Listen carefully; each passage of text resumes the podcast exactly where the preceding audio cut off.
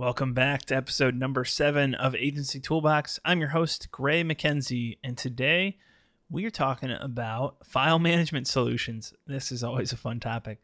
So, I'm going to explain to you guys why my agency Guavabox eventually chose Google Drive over Dropbox for file sharing, even though we started out using Dropbox. So I am going to flip over the slides here and we're going to take a look at just a little comparison that I put together real quickly on Dropbox versus Drive.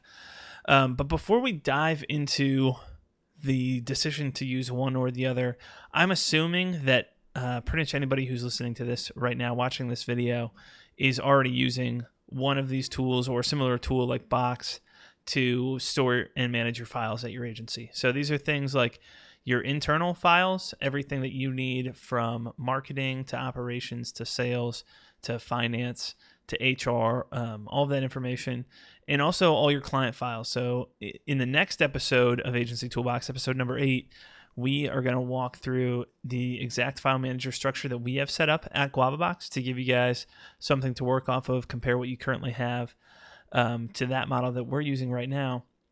But I'm assuming that you already have one of these systems in place to manage all those files in one place to keep everyone on the same page um, and for sharing reasons. So let's dive into why we wound up using Dropbox versus Drive, and hopefully this is going to help you make the decision for your agency whether stick with what you've got, switch. Um, and I'm not necessarily saying that Drive is better for everybody. When I look at Dropbox versus Google Drive, obviously both of them are relatively inexpensive file sharing solutions that allow you to share different folders, that allow you to uh, drag stuff from your desktop directly into folders that will sync with the cloud. And they both have awesome mobile apps that you can um, use to access your files on the go, all that kind of stuff. And they, they both handle a wide range of files uh, text documents, images, video files, pretty much anything that you want to upload. Uh, you'll be able to throw into one of these systems and then access elsewhere. So, a couple things that I really liked about Dropbox and miss now that we're using Google Drive. And one of those, probably the biggest one, honestly, for me, is the selective sync features. So, selective sync is what allows you to, using the desktop app for your computer, uh, selective sync is what lets you decide what folders do I want to have synced and what do I not. So at this point, with 111 gigabytes or something worth of data in my Dropbox account, I don't want all of that information on my uh, on my laptop every day that I'm using. So I want to have the majority of that stuff just sitting in the cloud because a lot of that stuff's archived. It's old. I don't use it on an everyday basis, so it's no big deal for me to go grab it when I actually need it because it's pretty rare. And I would much rather have to go through that hassle than have the hassle of that uh, taking up a ton of space on my local machine. So the big difference here is both of them have selective sync. Dropbox and Google Drive both allow you to pick and choose what folders do you want um, on your local machine and what ones would you like to not sync.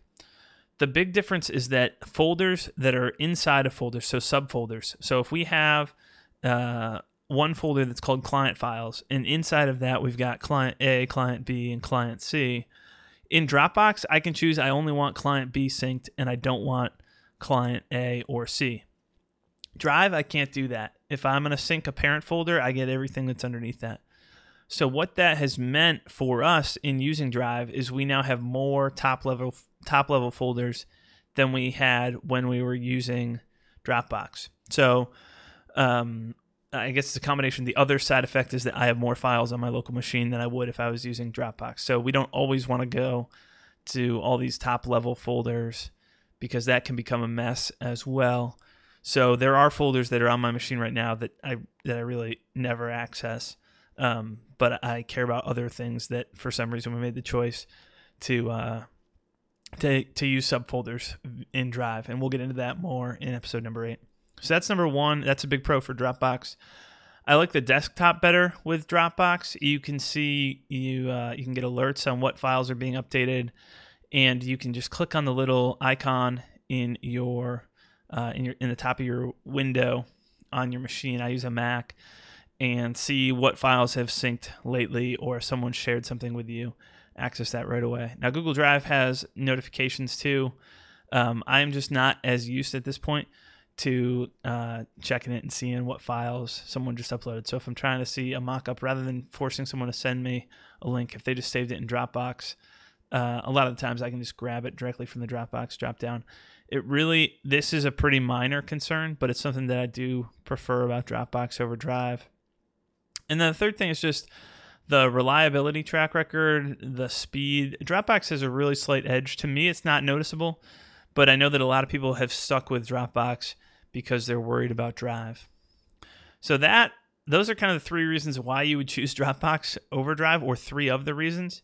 Let's look on the other side though at why we wound up using Drive. And the biggest one, uh, definitely number one, is document editing. So the fact that there's an inline text editor, complete replacement if you prefer to use it um, over the Microsoft Word um, suite and, the whole uh, Microsoft Office suite, you can kind of do away with if you get comfortable using uh, Google Docs and Google presentations or Google Slides.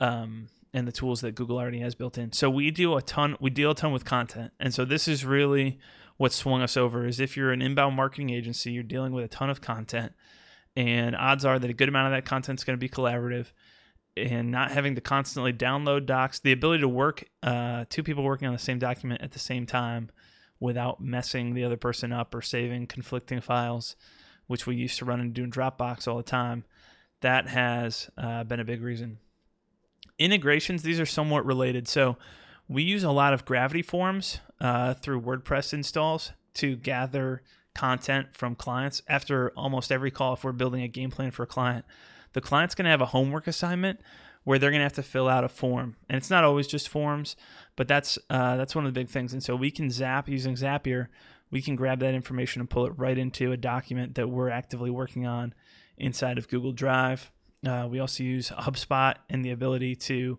draft a blog post inside drive and zap it up to hubspot or have a client do that um, is something that can be really handy. So the other thing is Drive is obviously uh, because it's native, it's got a superior integration into things like your Google, uh, into your Gmail and the other Google applications that you're using. So I prefer the integrations of Google Drive versus Dropbox. They both have awesome integrations. Um, if you're looking at what uh, at different platforms that do file management um, and have links in from the different services. If you see one, odds are you're going to see the other. Dropbox kind of got out in front before Drive, so I think the Dropbox right now has a little bit of an edge because they're a little bit farther along as a product than Drive. The third thing, this did not really factor into our decision making process, and it probably won't for you because the reality is that the value in those files is worth far more than these services cost. But if you do look at cost um, for comparable plans, you're paying five or ten times less if you buy Drive versus Dropbox. So I think we were paying uh, ten bucks a month for Dropbox Pro, um, and and then for Drive, we uh, I think it's like two bucks a month to upgrade and get um, a lot of space. I don't know if it's as much space as Dropbox, but it's it's plenty to cover our needs and I can grab a link to that information throw it in the show notes, which will be at doinbound.com slash toolbox. So cost wise, Drive is less expensive than Dropbox. Ultimately, though, unless you are just starting out, that's probably not going to factor into the decision making process because whether it's 10 bucks a month per user or 2 bucks a month per user, uh, you need to have those files either way. So the I don't know how big of a how big of a factor that cost is, but it's something to keep in mind as you are making the decision.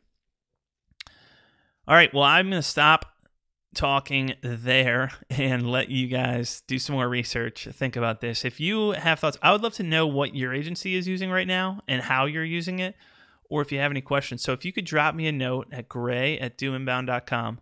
I'd love to hear what you're using, um, give you any tips that I've learned, and pick up any from you to share uh, with the audience. And in the next episode, episode number eight of Agency Toolbox, we're going to dive into what that file management structure that we have set up for our agency, uh, what that looks like. All right, I will see you next time. Have a great rest of your day, and I hope that this podcast, video podcast, is continuing to make your life more efficient and more effective. And we will see you soon.